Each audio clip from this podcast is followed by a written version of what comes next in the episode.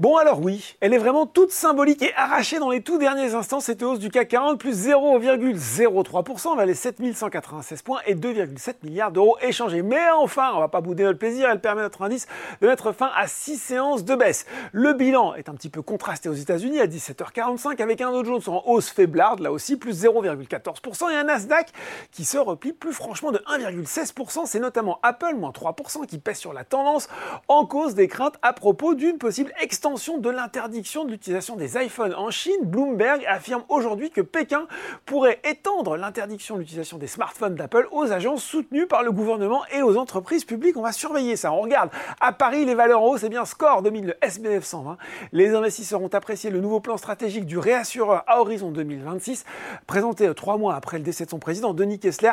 Forward 2026 comprend deux objectifs principaux. Un taux de croissance de la valeur économique du groupe de 9% par an à taux d'intérêt échange constant, et un ratio de solvabilité dans la plage optimale de 185 à 220%. Ipsen, Antin, Infrastructures, Spatner et Orange arrivent ensuite. Et puis sur le CAC 40, Airbus aussi prend de l'altitude. Le géant de l'aéronautique a fait le point sur son activité commerciale du mois d'août.